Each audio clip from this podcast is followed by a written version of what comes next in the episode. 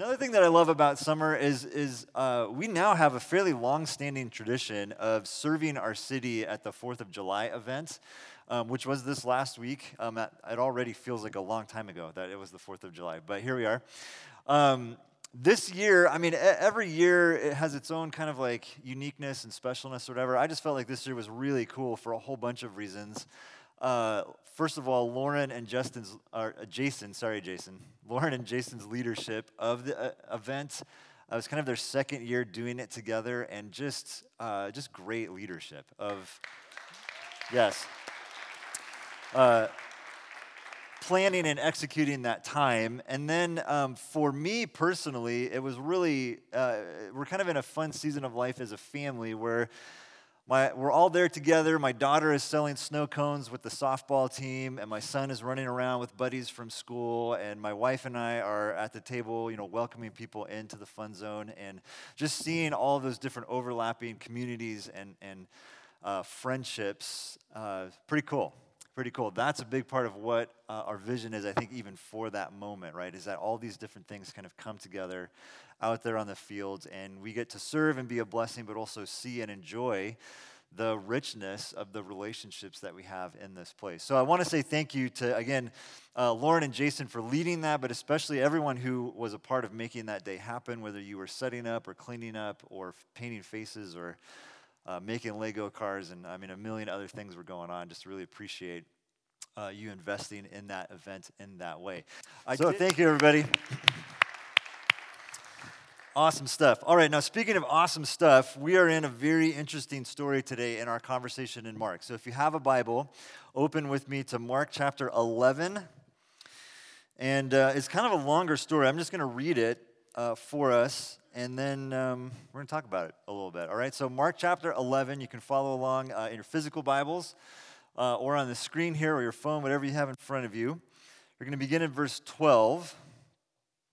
Um, don't worry about that. The next day, as they were leaving Bethany, Jesus was hungry. Seeing in the distance a fig tree and leaf, he went to find out if it had any fruit. When he reached it, he found nothing but leaves because it was not the season for figs. Then he said to the tree, May no one ever eat fruit from you again. And his disciples heard him say it. On reaching Jerusalem, Jesus entered the temple courts and began driving out those who were buying and selling there. He overturned the tables of the money changers and the benches of those selling doves and would not allow anyone to carry merchandise through the temple courts. And as he taught them, he said, Is it not written, My house will be called a house of prayer for all nations? But you have made it a den of robbers. The chief priests and the teachers of the law heard this and began looking for a way to kill him, for they feared him because the whole crowd was amazed at his teaching. When evening came, Jesus and his disciples went out of the city. In the morning, as they went along, they saw the fig tree withered from the roots. Peter remembered and said to Jesus, Rabbi, look, the, the fig tree you cursed has withered. And then Jesus says this really weird thing in response to this Have faith in God, Jesus answered. Truly, I tell you, if anyone says to this mountain, Go throw yourself into the sea, and does not doubt in their heart, but believes that believes what they say will happen, it will be done for them.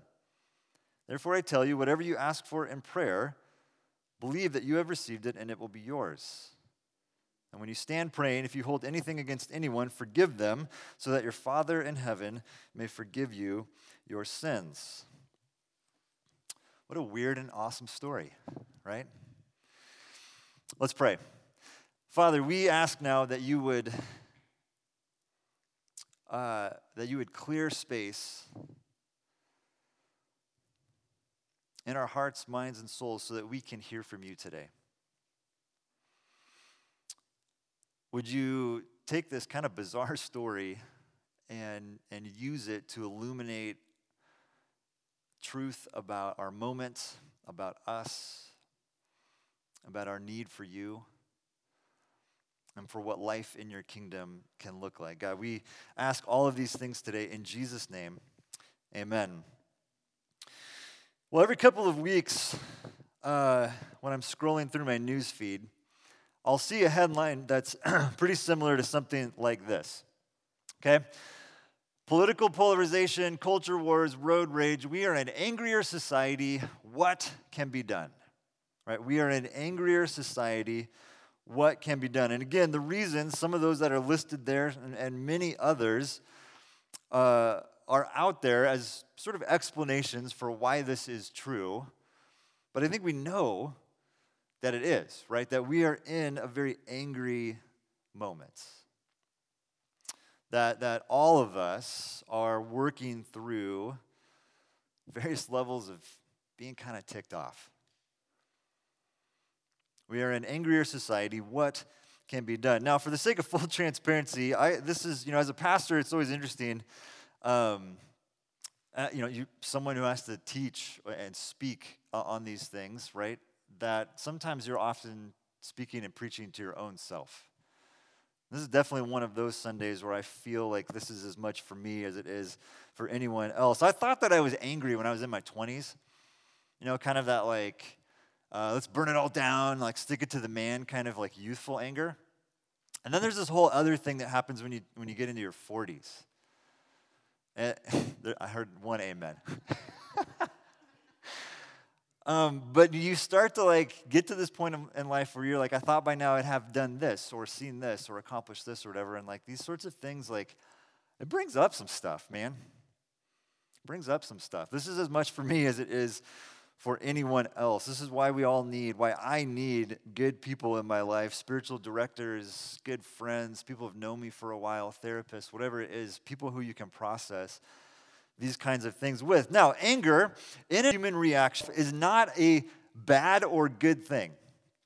Anger is a natural human reaction, even in terms of just our brain chemistry and how our bodies respond to frustration, to unmet needs. It's a very natural human reaction, but it is also often a masking emotion. And what that means is that at the surface there's anger, but underneath that there's some other thing, some grief, some pain, some wound that is not yet fully healed. Now, can we do terrible things in our anger? Yeah, absolutely. But can anger also be a gift?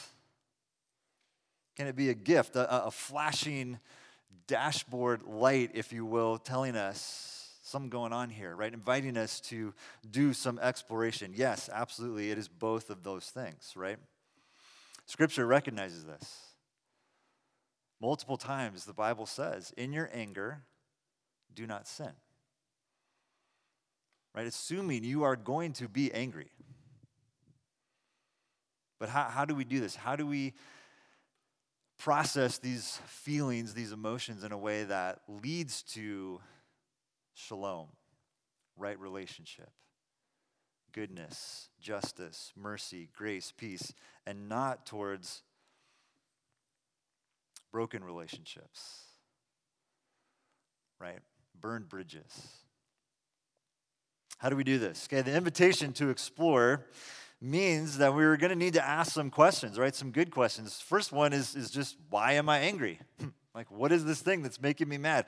What is my anger telling me? Where do I channel this? We're going to explore some of these things here, and we can take at least some level of encouragement from the truth that even Jesus, yes, Jesus got angry.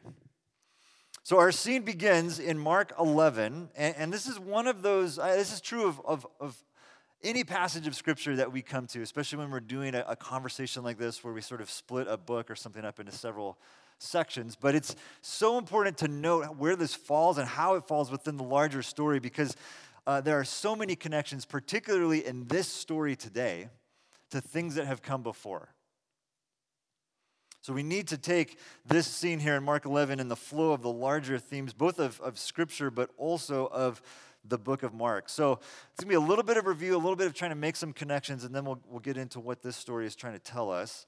When Jesus sees the fig tree at the beginning of our, our, our story today, this is not uh, a story about Jesus getting hangry.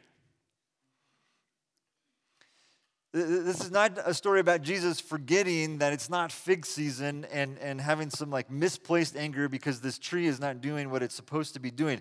This is Jesus recognizing, like putting some things together and recognizing like, here is a very teachable moment. Here's an opportunity for me to tie some things together for the disciples, for us as we're reading through the book. So, just a couple of bits of background. Before we even get to Mark, fig trees are used throughout Scripture as a metaphor for God's people. And especially in the prophetic tradition in the Old Testament, it comes up a lot where God will, will, use this metaphor of a fig tree to talk about the people of Israel. So this is not just a random tree. This is not just a random tree. Jesus, again, making connections here. Now, when we get to the book about We've seen Jesus several times use stories about farmers, about plants, about growth, about seeds, all these different things, fruit, right? To reveal the truth that right relationship with God produces good things, produces fruit. Right relationship with God leads to justice, grace, peace, forgiveness, love, all these sorts of things, right? Also in Mark, we see very early on in the story that Jesus is in tension or direct conflict with the religious establishment. Okay, right at the very beginning, chapter two, and then even by, the, by chapter three, they're already plotting how can we get rid of this guy because his vision of the kingdom is so different from what their vision of, of the kingdom of Israel was supposed to be. Jesus' vision of a generous, expansive, inclusive kingdom, a church for the rest of us, as we like to say here at Discovery, stands in very stark contrast to the Pharisees who had this view of like the few, the pure, the, the old, like the, the really holy ones who kind of meet the mark and qualify. Very different visions of the kingdom. And then finally, throughout the book of Mark, we have also seen the disciples kind of in this weird middle place, right? Where they, they're like literally following Jesus and they're having conversations with him and learning more and, and even like being trained to do ministry and, and participating in that, but then at the same time, struggling to reconcile all of this, right? Struggling to make sense of what we've been told, what has been handed to us, but then what Jesus is telling us and inviting us into. There's also a, a, couple of moments where, I mean, Jesus will very directly say, like, don't you get it? Aren't you paying attention? There's a moment in Mark chapter 9 where God says, This is my son, listen to him. It's interesting to me that in this story it says, and they heard Jesus say it. Right? When Jesus curses the fig tree, the, the disciples heard that. So we're starting to see many of these different themes come to a head, several issues coming together here. The resistance of the religious establishment to Jesus and his vision for the kingdom, the struggle of the disciples to reconcile the actual Jesus that they're with with their expectations for who they thought the Messiah would be. And then in the midst of all of that, Jesus' own frustration with his people his people that he had called to play a special role in God's mission, going all the way back to the book of Genesis, right? This call to be a blessing to all nations. It was never just about God and the people of Israel, it was always about God redeeming all of creation and inviting all people to participate in it. Now, nothing represents the intersection of all of these tensions, all of these themes more perfectly than the temple. The temple in Jerusalem, it was designed to be a space where the people met with God. The psalm that we read at the beginning is a great representation of how people thought about the temple, right? The beauty of it, the, the desire to go there. Even if you didn't live in Jerusalem, you hope that at some point in your life you would make the journey there so that you could experience what it was like to be there. And there was this, there was this deeply ingrained belief that it was in that physical space that they would encounter the presence of God. That if you could just get to the temple, there you would have an experience with God. Part of what Jesus is doing, by the way, is trying to help people see you don't have to go to a temple. You don't have to be in this one particular physical space to experience, to experience the presence of God. anywhere Jesus is, right? Anywhere his people are gathered, Jesus says, There I am with you. So all of this is kind of coming together in this, in, in this moment, this place, this temple that Jesus says he's quoting from both specific to Israel, but then also inclusive of everyone. So, the thing, right, the thing that was supposed to be the tool, the place that was supposed to be the tool for blessing all nations, fulfillment of that Genesis 12 promise, has now become a tool of oppression and exploitation. People that are being scammed, people are being taxed, people are being used in order to keep the religious machine going. happening today. This is low hanging fruit, pun. No, of course, this is still happening today. This is low hanging fruit, pun intended. Part of what is heartbreaking to me about church scandals is obviously whatever the scandal itself is. We've seen a lot of these here recently. But if you get into, I mean, we have, you know, news article, uh, uh, documentary, podcast. If you, if you get into any of these stories, what you hear, at least what I hear, what breaks my heart is the stories of the people who are just like doing, like, just trying to be a part of a church. Right? Just going to church, serving, oftentimes serving in, uh, uh, you know, very sacrificial ways, uh, giving Uh, of their time and their treasure and their talents. These people who gave so much to this thing. Meanwhile, all these shenanigans are going on, you know, behind the scenes and now obviously out for all of us to see the, the, the tragedy of these stories to me is the is the people who have been scammed, taxed, and used to keep the machine going. Are you with me? This is, again, I mean, this is the same impulse today. It's the same issue then. It's the heart issue that sets Jesus off in the temple. And he is angry. He's angry about it. Right? Turning tables over, telling people to get out, saying, no more of this. Right? You're not going to do this in here anymore. He's angry, but he's not sinning. He's angry, but he's not sinning because his anger is channeled towards right relationship, towards tearing down oppressive structures so that the barriers are removed and more people can participate. You see how that works? I think this is a great barometer for our anger. Again, it's okay to feel angry. It's okay to be angry at things, injustice, oppression. Does our anger lead us towards or away from right relationship? Does it lead to bridge building or bridge burning? Am I fired up to tear down oppressive structures or am I just tearing down? Now, these are the questions. These are the barometers we can use when we're in this place feeling, feeling angry. Now, a couple more things. Back to the beginning of the chapter. This is before we started reading. This is the, the moment where Jesus enters Jerusalem triumphantly, what we, what we celebrate on Palm Sunday, right, the week before Easter.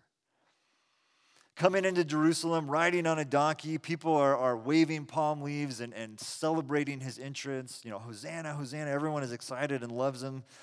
Um, that's that's uh, 11 uh, verses 1 through 10. But then look at verse 11. Jesus, after all the excitement sort of settles down, he goes on a tour. He goes on a tour of Jerusalem and he goes to the temple. Jesus entered Jerusalem and went into the temple courts, and he looked around at everything. That's pretty comprehensive research. He looked around at everything, but since it was already late, he went out to Bethany with the 12. I think this is also important. Because when, when we get to the, the scene that we looked at today, this is not just Jesus showing up and kind of randomly deciding now's the time to turn the tables over. Right? He had gone and he had looked at everything. He saw all the oppression and the corruption. So before the fig tree, before the turning over of the tables, he had seen it and he had sat with it. Again, this is another good barometer for us as we process our anger. Jesus' response to the oppression he witnessed is absolutely fueled. And you know, we're we're we're fallen, sinful human beings. We will react and we'll say things that we probably shouldn't have said. And so it takes a very deeply grounded, disciplined person to say, I'm real mad about this. But I'm also going to step away for a moment. And then I'm going to figure out what I'm going to do. He sees everything, and then he leaves, and then he comes back, and he clears the temple the law. After all of this, again, the wheels are turning, right? The Pharisees, the, the teachers of the law are like, we got to get rid of this guy. But there's a lot of excitement about Jesus. They're not quite sure what to do. They're afraid. The disciples and, and Jesus retreat out of town again. They come back. They see the fig tree is withered. Je- or Peter's like, it, like, what happened? What'd you do? And then Jesus does this weird thing, right? Almost feels like this Jesus juke. Like, hey, oppression is bad, and like what's going on in the temple, the religious system is corrupt, and I'm like clearing it out. And then also, you should pray really hard and believe stuff so that good things happen to you. It's like, what? How, how does that go together? Now, we talked about prayer and belief and a similar statement that Jesus makes in Mark 9 just a couple of weeks ago. And so I would encourage you, if you missed that one, to revisit that because we talk about some similar stuff there. But for now, I just want to reiterate that when Jesus talks about praying and believing and receiving and these sorts of things, he is not promoting a prosperity theology that treats God like a cosmic ATM. I just need some stuff. If you just pray hard enough and believe it, like you'll get it. There's this tendency to pull these statements of Jesus like wildly out of context. And then it actually kind of forms into a whole other oppressive religious system, right? Which is again about believing more, praying harder. If you're not seeing good things show up in your life, it's your fault, obviously. You didn't do it right. This is not what Jesus is talking about here. This is not individualistic consumer religion. This is grounded very deeply out of Jesus' frustration with the hypocrisy of the first century religious system. Jesus says this stuff about praying and not doubting and believing from this, from this place within the overarching uh, oppression of the Roman Empire.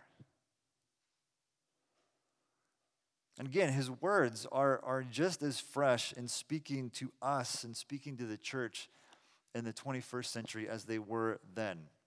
The big theme here is this How do we live and respond faithfully when we are surrounded by systems of injustice and oppression? How many of you have had that feeling of like it's just me, right? Like, uh, what, how can I, what can I do? How can I make a difference? There's these larger forces, and I'm just one person or we're just one church, or we're just in this tiny town in Central California. Like, what sort of difference can I make? And I think part of what Jesus is doing here is reminding us that we cannot fix it. Right? That we can't just go, oh, yeah, the, the church is kind of messed up. Let's do it better and show everybody like how awesome we are. I think he's trying to right size their expectations a little bit. You can't fix all of this, but you can pray about it. You can't pray about it. Not again, not in a wish fulfillment, in a well, I guess there's nothing else that we can do sort of way, but in a we need you to move, God sort of way. Right? Praying with God on our own. We need you to move. Would you move? That's the kind of prayer that Jesus is speaking about here. Grounded once again in his kingdom of right relationships. This is, as I said a moment ago, this is not individualistic, oh, I've got this thing, this battle that I'm fighting, and I need you to come through for me. No, this is communal, family, church, relational language.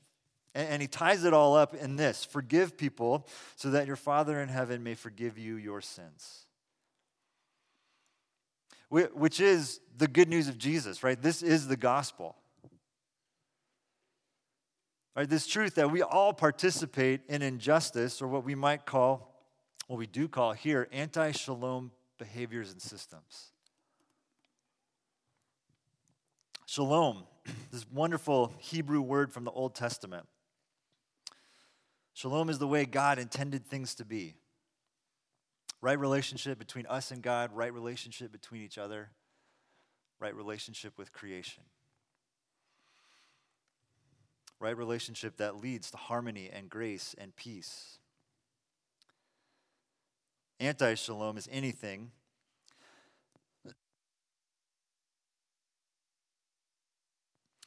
whether it be individual or communal, personal or systemic, that disrupts God's shalom.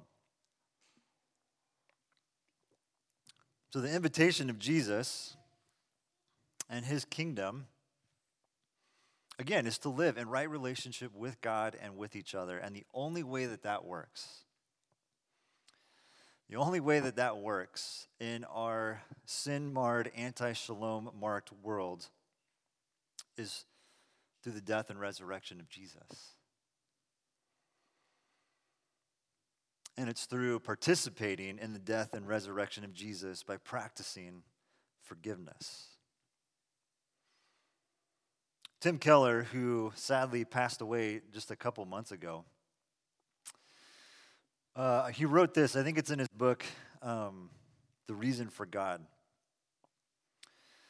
Everyone who forgives goes through a death into a resurrection and experiences nails and blood and sweat and tears. Forgiveness means refusing to make someone pay for what they did. To refrain from lashing out is agony. It is a form of suffering. You are absorbing the debt, taking the cost of it completely on yourself instead of taking it out on the other person. It hurts terribly. Many people would say it feels like a kind of death. Yes, but it is a death that leads to resurrection. Instead of the lifelong living death of bitterness and cynicism. Jesus covers a lot of territory in, in this story. And, and I think it's, it's really interesting and beautiful because it ties together, I think, two of the impulses that we all feel and that we have a hard time reconciling in the church, which is there's these big things. We want to fight injustice, we want to create a better world. But then we also have these like, you know, interpersonal, my, you know, my neighbor parked in my parking spot. Like we have like these sorts of things, right? And we have to be able to work out the kingdom of right relationships in both spaces.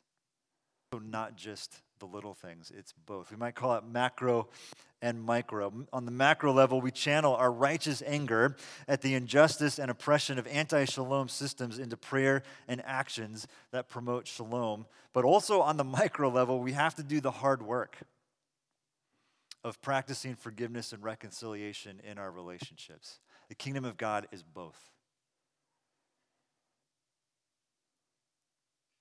The death and resurrection of Jesus confronts us and redeems us at both levels. It is both the fig tree and your neighbor, the temple and your workplace, the church and your family. And you can keep going, right? Now, I want to end with this as we come to the communion table.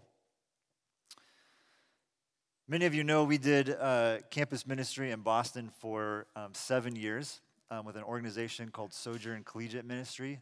Um, I don't know if you guys can see this, but that bottom picture, that's James Collington on the far right, hanging off the, the banner there. Um, seven years uh, working with the organization. It was basically a startup. We I think we came within the first year and the like five, seven, ten of us that helped get that thing started, I mean, we were building from scratch. We were building from scratch. We had nothing, and we are just trying to figure this thing out and launch this, this campus ministry thing in, in Boston and New England. And, um, you know, when you do something like that with people, you bond at a very deep level. We had this amazing team and community. And in particular, I had a very significant relationship with our, with our sort of founding director, boss. His name is Tim. And I mean, Tim, like, he believed in me, he invested in me. Uh, we, we, we went deep, man. And uh, for the next five, six years, just went hard after it, building this thing from the ground up. And during that time, um, you know, we had kids and started to feel this pull back to California. And when we were ready to make that decision, I went to Tim and to the rest of the team and, and the board and said, hey, we would really like to start Sojourn in California. And the truth is, in hindsight, it was the wrong time and honestly the wrong way to propose that idea. And so it was pretty quickly shut down. Like, we're not doing that. And for me, I experienced it as a rejection and I experienced it as a lot of hurt. And quite frankly, I was mad. I was angry about it, right?